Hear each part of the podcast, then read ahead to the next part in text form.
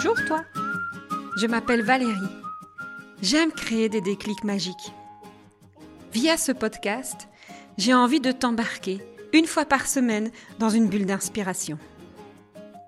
Je partage un déclic, une expérience de vie, une belle histoire, une astuce pour développer la confiance en soi, cultiver l'empathie, répandre l'amour.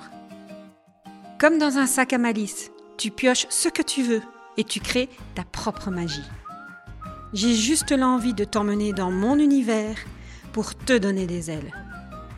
Un épisode, comme un shot de caféine. Un petit boost qui pousse à la réflexion et qui sait, te donnera l'audace de faire le premier pas.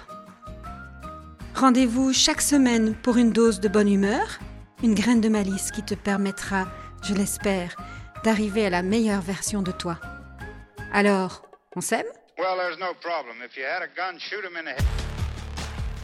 Mars, dieu de la guerre et planète rouge. Rouge de colère? Qu'est-ce que c'est la colère? La colère, c'est un sentiment de mécontentement, d'exaspération, de fureur.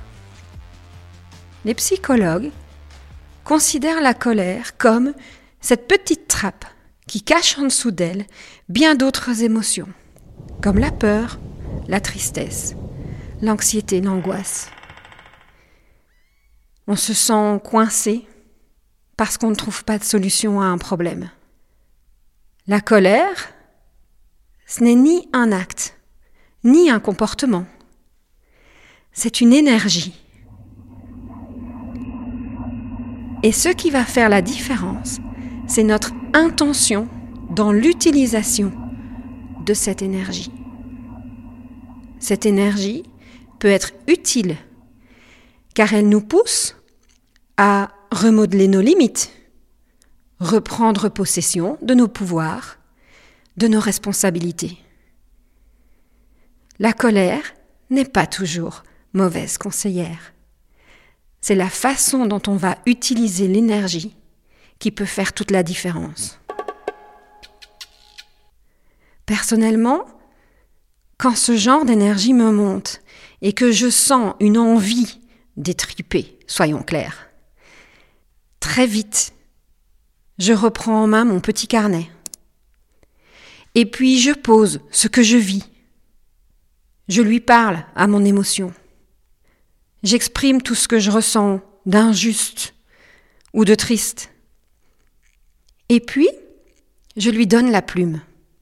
Et je lui demande, mais au fond, toi, colère, qu'est-ce que tu as à me dire? Qu'est-ce que tu veux éveiller en moi? Qu'est-ce que tu m'invites à reprendre en termes de responsabilité? Et souvent, ça me permet de m'apaiser et de regarder ensuite la situation avec un autre regard. Si vous cherchez une inspiration, il y a un livre que j'ai lu il y a quelques années qui m'a appris à trouver les clés pour dénouer les tensions et les conflits. Il a été écrit par Pierre Pellissier, et son titre est tout évocateur. Sept graines de lumière dans le cœur des guerriers.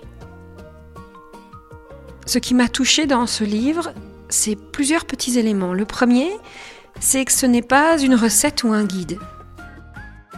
C'est au travers d'une histoire qu'on découvre petit à petit les clés qui permettent de gérer une tension ou un conflit autrement un des moments clés pour moi, ça a été de comprendre la puissance du et versus le mais. Et je ne vous dévoilerai pas les autres. Je vous laisse faire votre chemin.